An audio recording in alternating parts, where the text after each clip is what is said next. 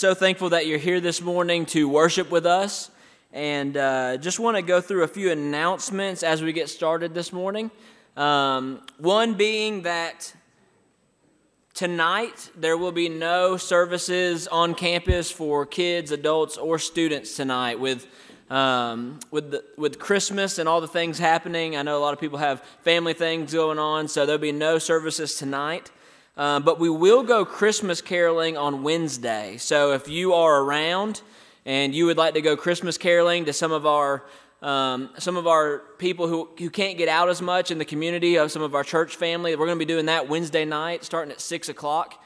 Um, we'll meet in the fellowship hall and go from there. We usually have a few teams go out, and that's one of those things that we always can use more people. So, if you uh, even if you don't sing very well, okay, because I'm going, and uh, so even if you don't sing very well, you can still come and be a part of that lip sync if you want to. Um, but we um, we hope that you'll come and, and be a part of Christmas caroling with us Wednesday night, and then next Saturday is our Christmas Eve service. Um, it's personally my favorite service of the year. And uh, so, if you don't have anything going on Christmas Eve at 6 o'clock, we'll have our Christmas Eve candlelight service. We'll take the Lord's Supper together um, and, and worship the Lord together on Christmas Eve.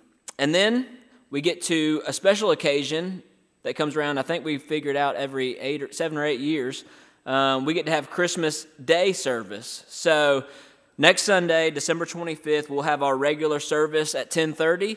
Um, there will be no Sunday school that day and no children's church that day because we want the family to be able to worship together on Christmas morning.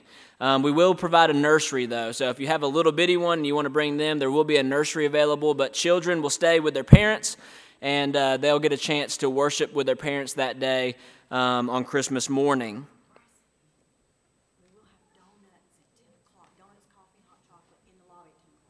We will have donuts and hot chocolate and coffee at 10 o'clock in the lobby, I'm being told. So, on Christmas Day. So, not today. Today you missed it. Um, but next Sunday on Christmas Day. So, if you want to come a little early, grab a donut and some hot chocolate, that'll be available right out here in the, um, in the Welcome Center. And I think that's all that we have. There's, that's enough. So, um, as we get prepared for worship, I'm going to ask Mr. Jackie, if he'll come, and he's going to read our call to worship.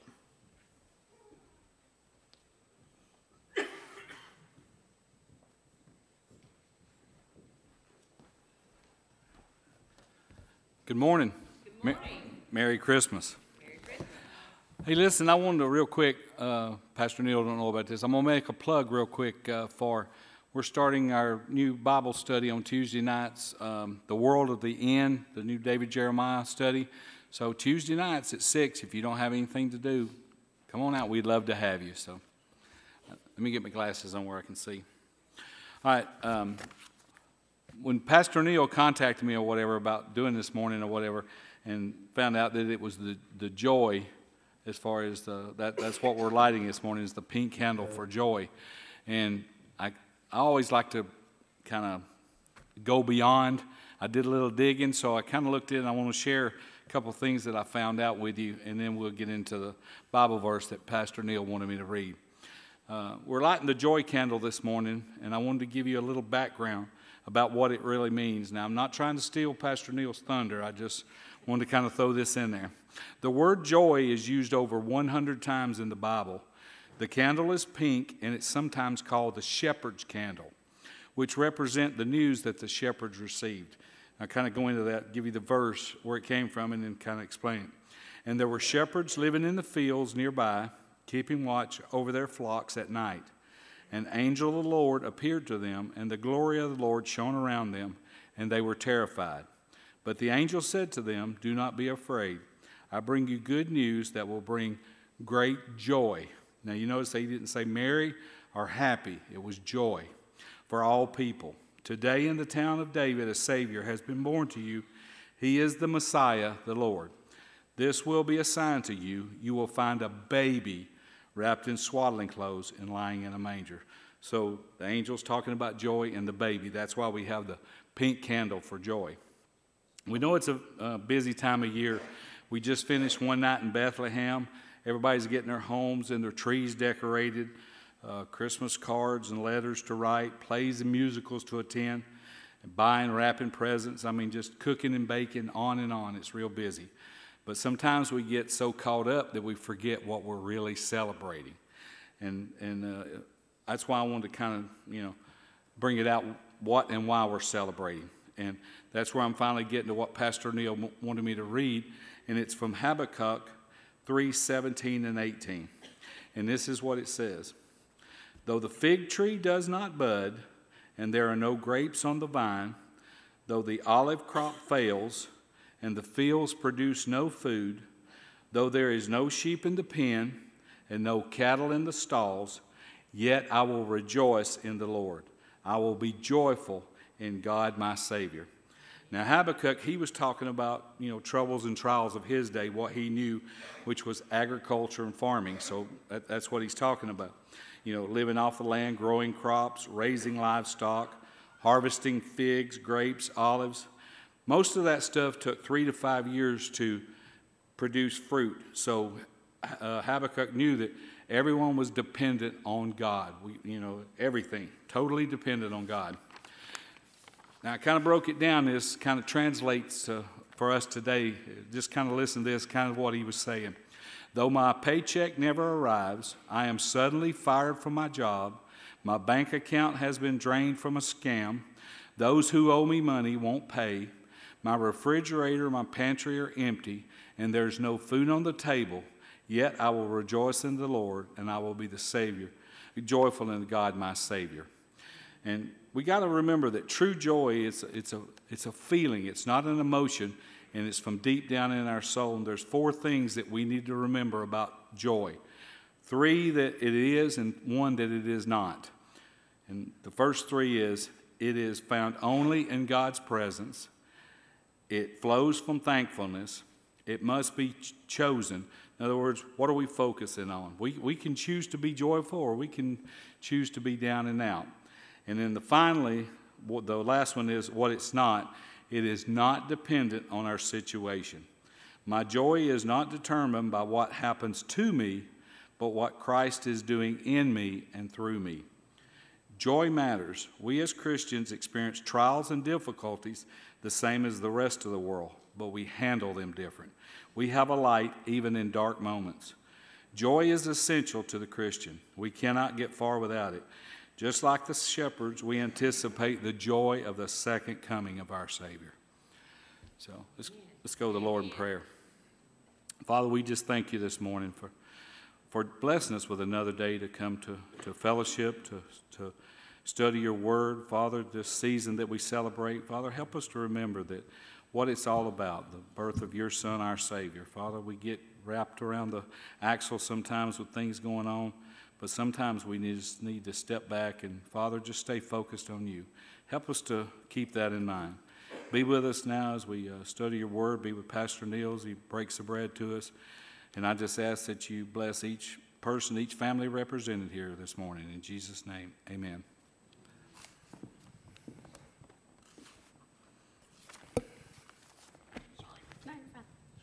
Good morning. If you'll stand, we're going to begin worship with singing O Come, O Come, Emmanuel.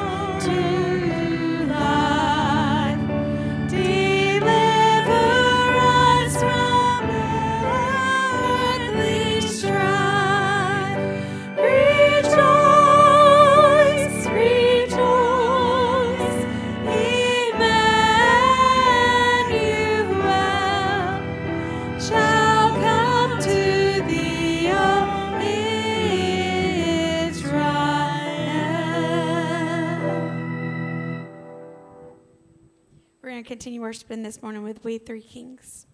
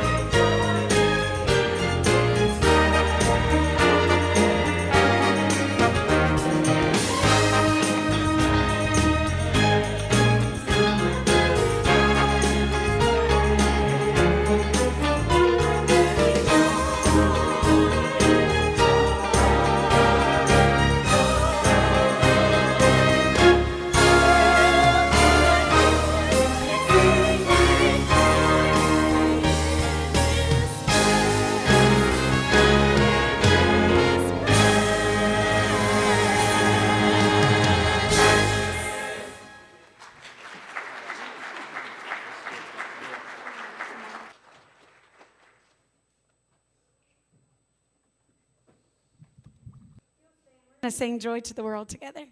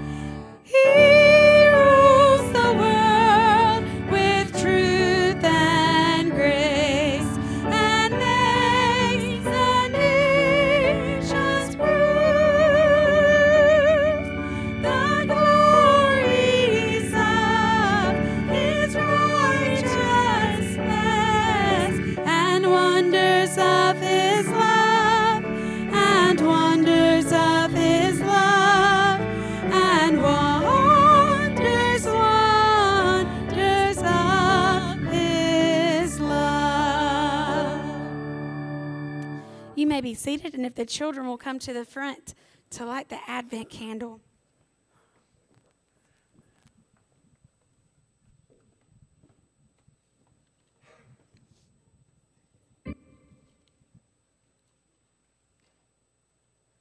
Man, guess what?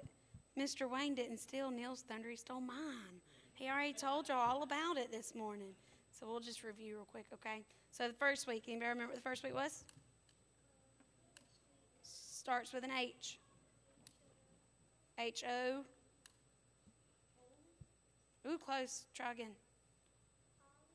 Ooh, tr- even closer. H O P. Hope. There we go. So first week was hope.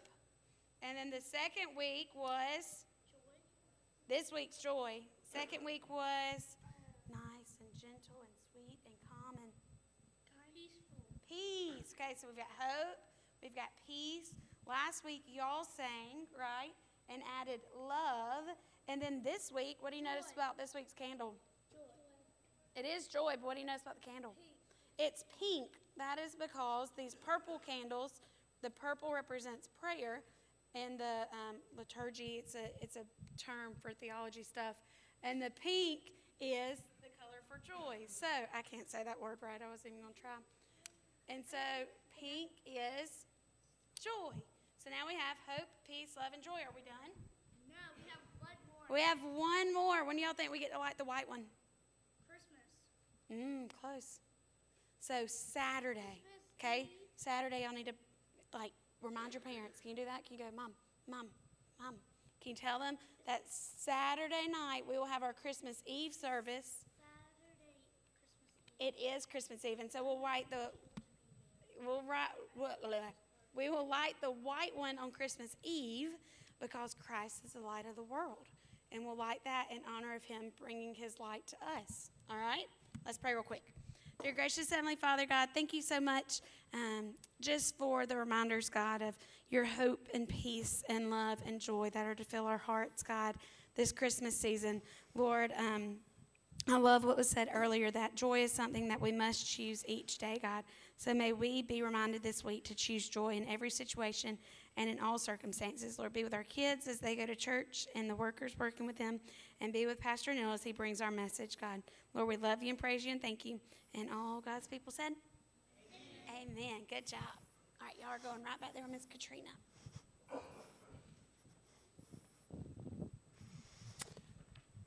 Thank you, Catherine. And as the children leave, hey, let's turn to 1 Peter chapter 1. 1 Peter chapter 1, we're only going to read verses 1 through 9, even though I think I advertised at some point we'd read the whole chapter. There's going to be enough to eat in verses 1 through 9. And if you want leftovers, uh, read the rest of the book later in the day. Mr. Wayne, I really enjoyed that was a solid message on joy, wasn't it? I especially like the JIV, the Jackie International version. That was really good. On Habakkuk, so grateful for Mr. Jackie, his love for the Word, for the Lord, and us, that he would share with us, as Catherine just did, the, um, the theme for this morning, which is joy. Now, it is advertised that this is the most wonderful time of the year, but it doesn't always feel that way, does it? And Mr. Wayne pointed out some of the practical reasons why it doesn't always feel like, you know, a time of rejoicing and being merry. It seems like for every shepherd or every wise man, there's a, there's a Grinch and a Scrooge. All right? And so all of us know at times what that feels like. Um, as we lead into this passage on joy, let's also confront the reality that for a lot of the people that we know and love, they struggle to rejoice at this time of year because of the things that they're going through in their personal lives and the lives of people they care about. This morning I called Mr. Joe Whittemore. And a lot of you asked me about Mr. Joe. And just to be honest with you, Mr. Joe told me today, he said it's been three months uh, since my wife Judy passed, and I still I, I, I can't get over the hump. I thought that I would be, you know, through this by now, but I just can't force myself. I want to be there, but I can't force myself to to come. And, and, and we can connect with that, some of us, even though I do not know what it's like to lose a spouse, but Mr. Joe does. And so the, the actual season uh, kind of has a twist to it in that if it's not the most joyful time of the year, there's there, it increases the feeling of, of loss and, and grief. I, am not going to belabor this, but Casey Cook asked me to update you guys on uh, her dad, Mr. Philip Denny. And the reason she asked me to do that today is that she's in the nursery and won't get all emotional as we share, but he's holding his own. Uh, he's having good days. They're able to spend some time with him. So she asked me to thank you for your prayers and your love. So, right here at Christmas, there's people in the emergency room. There's people in the hospital. Billy Vaughn's in the hospital right now. Uh, Debbie Smith's mom, Carol, is in the hospital right now. I mean, I'm not going to go on and on, but people we know and love and care about seem to struggle, especially at Christmas time. It, it can enhance the grief, it can enhance the loneliness, it can enhance all the things that we've been talking about. So, not to be Debbie Downer as we get into joy, but what do we do about the reality? The pain, the suffering, the injustice, the war, the loss. Uh, let's see what Peter says. 1 Peter chapter 1, verses 1 through 9. I know this is a non traditional Christmas passage. But I'm hung up on verse 8, all right? And we're going to we're gonna get to verse 8, and, and, and you'll see why I'm a little bit caught up on that one uh, this week. Peter, an apostle of Jesus Christ, to those who reside as aliens, scattered throughout Pontus, Galatia, Cappadocia, Asia, Bithynia, who are chosen according to the foreknowledge of God the Father So later on in Peter's life, after he got through a lot of his personal stuff. Man, he sends a letter out to these aliens who are scattered and they're, they're struggling and they're dispersed among all these places and they're going through testing and trials and difficulty. But he says they're chosen according to the foreknowledge of God the Father by the sanctifying work of the Spirit, that you may obey Jesus Christ and be sprinkled with his blood. May grace and peace be yours in fullest measure. Then he says, Blessed be the God and Father of our Lord Jesus Christ, who according to his great mercy has caused us to be born again. He's caused us to be born again to a living hope through the resurrection of Jesus Christ from the dead. Now, if you've been paying attention during, during Advent, you know that Peter has already touched on three of the themes. Right? Hope, peace, and love. He's already talked about those, so those are all connected. They all come as part of a set that ultimately we will see today will be joy. So he talked about the hope, the living hope. Then he says in verse 4 to obtain an inheritance which is unperishable, undefiled, and will not fade away, reserved in heaven for you. Who are protected by the power of God through faith for a salvation ready to be revealed in the last time. In this you greatly rejoice. There's a sermon right there. In what he just said, you greatly rejoice. What has he just said? He's talking about what God has already done for us in Christ, what God is doing for us in Christ, and what God will do for us in Christ. And it's my job to help you see that as we preach through that in just a minute. But he says, In this you greatly rejoice even though now, for a little while, temporary, momentary, if necessary, you have been distressed by various trials. Ah, so there's, there's the real world right there. We are distressed temporarily by all the trials and difficulties that we are facing, right? Right. But we show up on Sunday morning, we are reminded again of who God is and what God has done for us in Christ.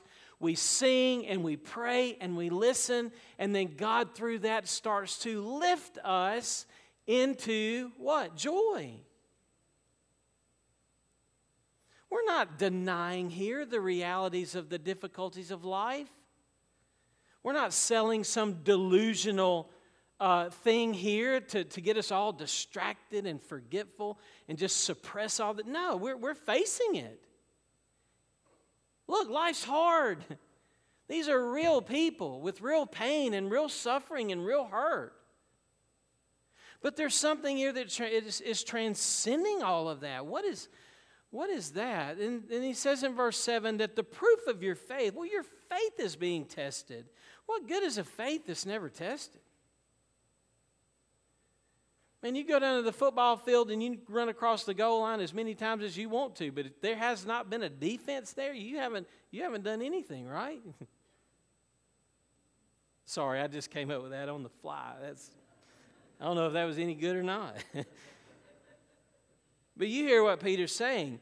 Being more precious than gold. Gold is perishable and is tested by fire but it will be found. And, and the root word here is eureka. Eureka, we've found it.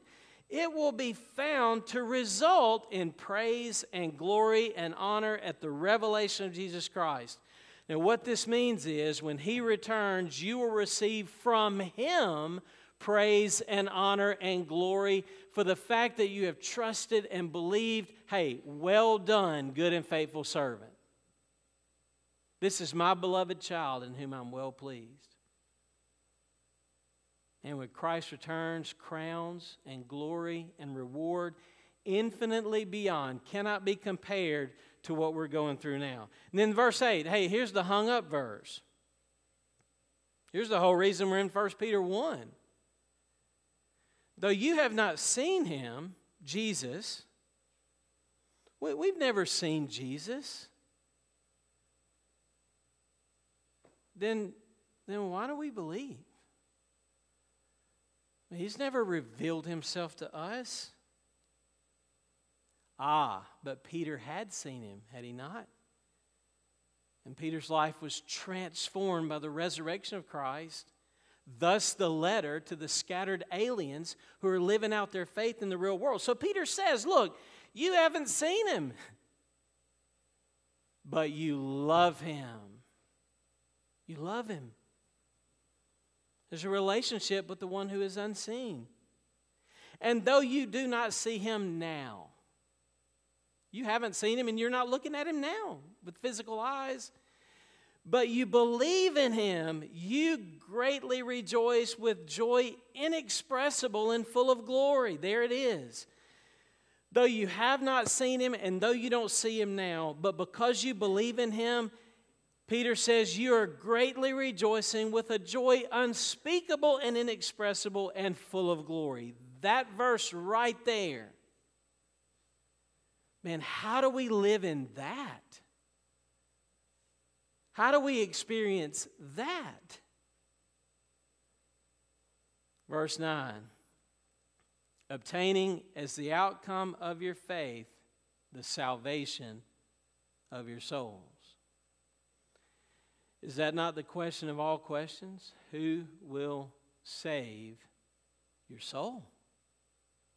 What will you give in exchange for your soul?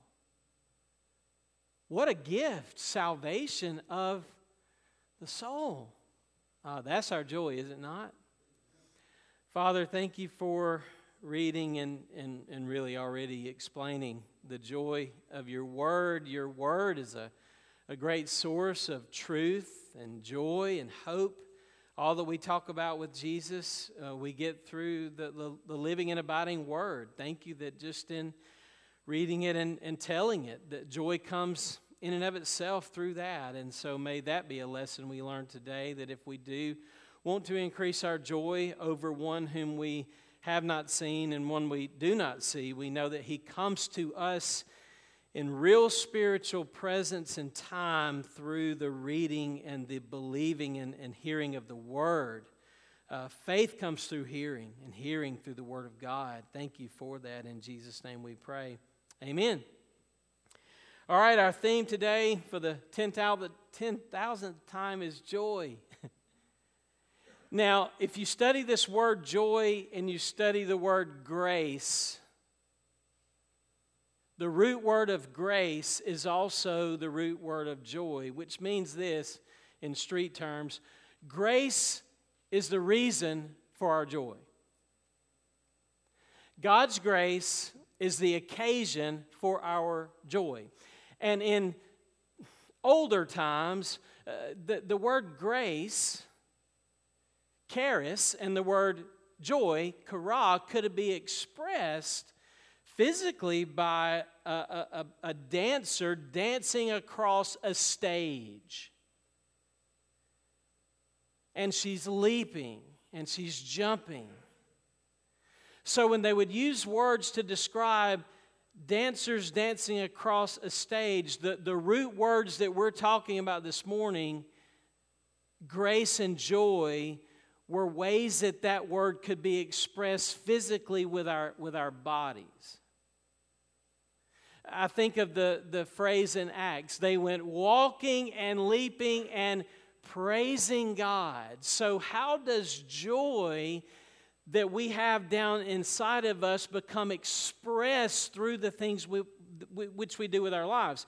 Wednesday night at um, our Flat Rock campground service, which we had indoors at Prospect Church, someone came up to me afterwards and, and said to me, Stephanie Roberts, who we heard sing here this morning, she just had so much joy. She's back there, she's smiling while she sings. that type of thing. That's, that's what we're saying. Hey, the other week, John Mark Art needed a dog crate, and we had one. So Bennett and I travel down Highway 27. We take a ride on Joe Cook Road. We cut over to Knottenomis Road. We get behind a school bus. How do you do that in Heard County? You get behind a school bus. And the school bus is stopping and letting off kids in the school. You, you know the drill. We get to the corner of Joe Cook Road and Knottenomis Road, and this little kid with a backpack gets off the bus, and he's got to be in like third or fourth grade. He steps off the bus, he turns around at the bus, he takes off his backpack and throws it down on the ground. then he proceeds to do the most amazing back handspring flip you've ever seen in your life. and then he looks up at the bus and he does this. I said, Man, that kid feels good. I don't know what he's got going on in his life. Maybe it's he's home from school. But that to me is a pretty good illustration of verse 8. The only difference is you and I don't have quite the capacity or the ability to express it like that. I only get into all that to say verse 8 is an incredible verse. You cannot overstate verse 8. He said it earlier, and he's going to say it again later in the book about greatly rejoicing during trials and difficulties. That, that's counter, that doesn't make sense. What do you mean? You, you greatly rejoice with joy inexpressible and full of glory. That may be the most joy packed verse in the Bible. I don't know. Mr. Wayne could probably tell us. We would have to research that, wouldn't we? But what an incredible verse. So, so I need to sum up for you how we get to that point, or how Peter gets the Christians to that point, because they, hey, they, they, they've got it going on. They got real life going on to the nth degree in ways that you and I, in our particular comfortable culture, can, cannot even possibly uh, begin to, to relate to, but, but, but he gets them there, and, and, and I pray and, and hope that he gets us there. Everything is centered on Jesus. Everything is wrapped around and wrapped up in the gift of Christ to us. If we were to nail down what Peter's talking about here in this letter and, and, and also in the other places in the New Testament where Jesus speaks of these things, we will know that what Peter's talking about and what he's getting at is the birth of Jesus, where God came down to rescue us. He is Emmanuel, God with us. God refused to leave us in our sinful, fallen, hopeless condition. The life of Jesus, in which Jesus perfectly fulfilled and kept the just, lawful demands of God. Jesus really was holy as he is holy. His death, sacrificial substitute, suffering and dying for us. His resurrection, if you read this letter, Peter continually draws joy from the resurrection of Jesus from the dead as the bound as the basis and the ground for our ultimate joy and hope. And then his future revelation, his return, Perfect joy will one day come again, and we will see it in the face of the return of Jesus Christ our Lord. These are historical realities, they are facts. They are things that really happen and continue to happen and will happen. So, first, just three clear points this morning, three simple points. We need to find joy and we need to rejoice in what God has done. What God has done. Rejoice over the fact that we have been saved from sin's penalty forever, and therefore we have absolute forgiveness and absolute righteousness in the gift that is Jesus Christ. What has God done? Peter praises God, he worships God, he rejoices in God. Because it is the mercy of God and the love of God and the justice of God that has done, for example, what verse 2 talks about. We have been sprinkled with his blood. sacrifice, atonement, forgiveness. God made him who knew no sin to become sin on our behalf so that we might become the righteousness of God in Christ. We're talking here again about the biblical doctrine of justification. Well, what in the world does that have to do with my joy today? Well, I said this a couple of weeks ago. I think all of us live with this underlying sense of guilt and debt. And sometimes we can put our finger on it, and sometimes we can't. We're under a curse, and we're, we're, we have violated God, and we are rebels against Him. And sometimes we're aware of that, and sometimes we're not. We've violated something sacred and good and perfect, and we're living with this, this haunting guilt that we just can't quite satisfy or, or, or, or completely do away with. But we have that in Jesus. So I heard a guy tell a story one time that, like, when he was in middle school, he was playing basketball with this school all in attendance, cheerleaders over there cheering. He scored a goal for the wrong team. In a heated, crucial moment, he got turned around. And in his testimony later on as an, as an adult, he shared that he had realized he had spent a, a good bit of his life trying to compensate for doing something so horrible, so to speak, so long ago.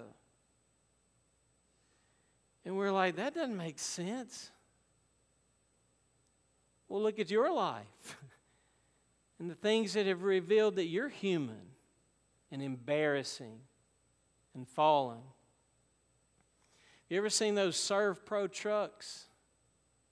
They come in and clean up all these water disasters and traumatic house events. They've got a motto. I'm not sure I believe it. I don't know if anybody believes it. Make it like it never happened. Is anybody that good? Let me tell you, the offering of Jesus Christ on the cross was really that good. And what Peter grounds his joy in first is something that God had done for him in Jesus. You think Peter knows what it's like to fail and to sin and to feel guilty about violating something good and sacred and holy? He denied Jesus three times in the most crucial of moments. He failed. How can he now rejoice? Because he knows the reality of absolute forgiveness through the blood of Christ. And until you start there, you can't get to the other places. The greatest need of the human heart is forgiveness. In a vertical direction, we've all sinned and fallen short of His glory. And whether you recognize it or not, a lot of the insatiable things that we pursue, trying to find joy, are, are, are kind of like Adam and Eve when they sinned against God and they were hiding in the trees they, they constructed these inadequate coverings for their nakedness and their shame, and they couldn't pull it off. God does it for them by sacrificing a lamb or an animal. I'm getting ahead to next Sunday's sermon, so I better move on. Number two, the other aspect of this is not just what God has done, in that we have been saved from the penalty of sin, but let's think today what is God doing? God is doing something now. Peter writes to them in the present and he tells them, listen, you've been born again. You have new life. Not only have you been forgiven and you've been saved from the penalty of sin, but but right now, God is doing something in you. God is at work in your life. You're a new creation. You're not what you, you were, and you're not yet what you're going to be, but, but God is moving and working and changing your life. You're a new creation. And He's currently saving you from the power of sin and the grip of sin, which involves all the joy killers that we know. You know some joy killers? I got them and you got them. Greed, selfishness, pride, self pity. I could go on and on. Anger, hatred, resentment. Those are enemies of joy in our lives. But God is at working at work in us now to grow us and change us and sanctify us to change our hearts and lives so that we can find joy in the true things of God, the same things Jesus had, which is generosity and selflessness and love and forgiveness. God is at work in you both to will and do for His good pleasure, and that is such a great source of joy and refreshing peace and hope in our lives. What is God doing? Hey, we can rejoice in the ongoing transformation project that all of us are. I find great joy in preaching. I find great joy in ministry. I find great joy in nursing homes and hospitals. But if you had asked me that 40 years ago, I would have said, You are crazy. So God's at work in me, God's at work in you. Hey, yesterday I did something amazing for me. I let somebody else cut ahead of me at the McDonald's drive through line. Uh, wow, right, monumental. Look at this preacher. He's letting somebody else go first. You know how it is at McDonald's where two people can order at about the same time, and then what do you do when you both, after you order, you you converge into that lane? Man, I had just ordered four biscuits I don't know what she ordered, but her, man, they converged. And nice guy that I am, you go ahead, you know. I felt all holy and wonderful, you know. And one time a week, right? One time a week. I get up there to the next window to pay for my breakfast, and the y'all are tired of my fast food stories. I know. I, last one for 2022. She says, The lady in front of you paid for your meal. And that gave me great joy. you would be shocked that if you would rejoice and if you would give hope and if you would give peace and if you would give love, if you would give out the things that God has given to you, as part of your ongoing transformation. I know your natural instinct is to want to be first. You know how I know it? The Bible says it, and I got it in me. But if we would die to self and allow His Spirit to work through us, and then we begin to love and rejoice, God amazingly, He knows what He's doing. He's sovereign and in charge. He will bring joy back into your life. I've told you before about the little boy in the echo. He goes out to the edge of the woods. He says, I hate you. And he hears a voice back to him I hate you. I'm going to fight you. I'm going to fight you. He runs inside. He tells his mom, There's this crazy bully in the woods. He wants to beat me up. She's smart. She says, You go out there and you, you shout to him, I love you. He runs out to the edge of the woods. He says, I love you. The echo back, I love you. He runs back into his mom. He says, Mom, everything's changed. Hey, everything that we're talking about, the joy, the love that comes down to us in Christ, your ongoing transformation project is to have Christ formed in you and when you die to yourself and become obedient to those commands that He's given you, ah, then you'll be surprised by joy yourself in ways that you might not have realized were there. All right, let me close this out. We got other Sundays coming. Not just what God has done, not just what He is doing, but Peter puts a lot of emphasis on what God will do in the future for us through Christ. And the reason he knows he's going to do the future work is he looks back at what he did on the cross. If he has not withheld his son, how shall he not also freely with him give us all the things that he's promised? He looks at what God is doing through persecution and trials and the work of the Spirit in the life of the church, creating love and unity and humility, things the world is struggling to find. He knows based on what uh, God has done and is doing, he knows for certain what he will do.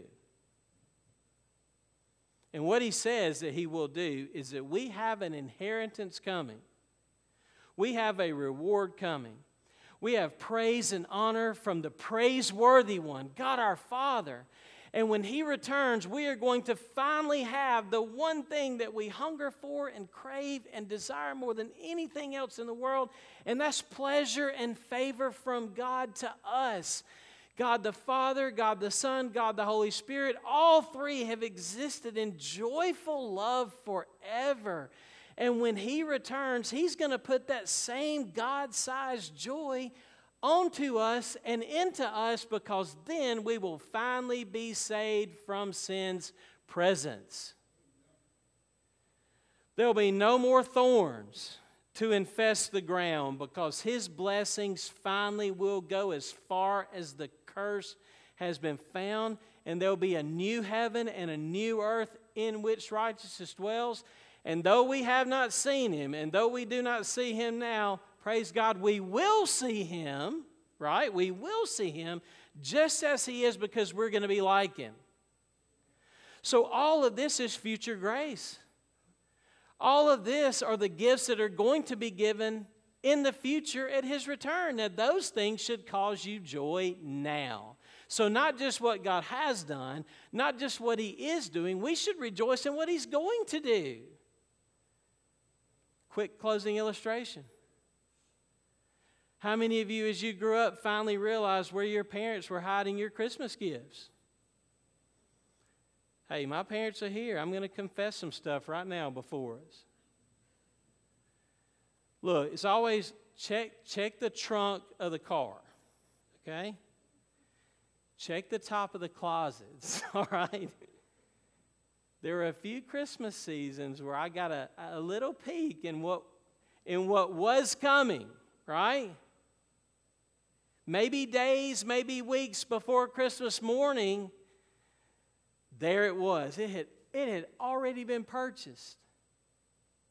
It had already been stored, and it was up high where I couldn't get to, but I could see it, right? Man, what a what a corrupt young person I was. you know, sneaking and creeping around. Don't look at me like that. Y'all did that too. How'd that make you feel? Well, you had joy coming. You had something to look forward to. But more than that, I think you felt you felt loved. You felt known. You felt listened to. Now, it's been said that a lot of the things that we celebrate at Christmas actually point to a greater reality that's the reality, once it's grasped and understood, is, is larger and more powerful than the traditions without going into too much detail. But why would God tell us so confidently what's ahead? Because He loves us and He knows what we're going through in the moment. And so He's given us a way to find joy now, even when distressed by trials, by being confident of His character and His love, which is coming then, so that we can kind of go into the future and draw from the future bank deposits that we can enjoy now that will give us joy and peace and hope and love along the way. That's how much our Heavenly Father loves us. Is He's gone in advance and told us, here's what you're getting in the future. Here's what's coming. Know that, understand that, and believe that now. So, though you have not seen him, you love him. And though you do not see him now, but believe in him, you greatly rejoice with joy unspeakable and full of glory. We just opened up the gift of salvation of the soul, past, present, and future. What a gift God has given us in Christ. He is our joy. Father, thank you for loving us the way you have. Thank you for the fact that Christ, for the joy before him, Hebrews 12 says, the joy before him, he endured the cross. It was for joy that he died, it was for our joy that he suffered. It was for our joy that he left glory and perfect joy above and descended into the earth and into humanity and into flesh to die for us, to be raised for us, so that we could really have true grounds for joy in the midst of grief and sorrow and loneliness and suffering. Lord, may we stop looking for joy in all the wrong places. And may we instead look for permanent, abiding, everlasting joy in Christ. In His name we pray. Amen. Let's stand and sing about where Christ was born, a little town of Bethlehem.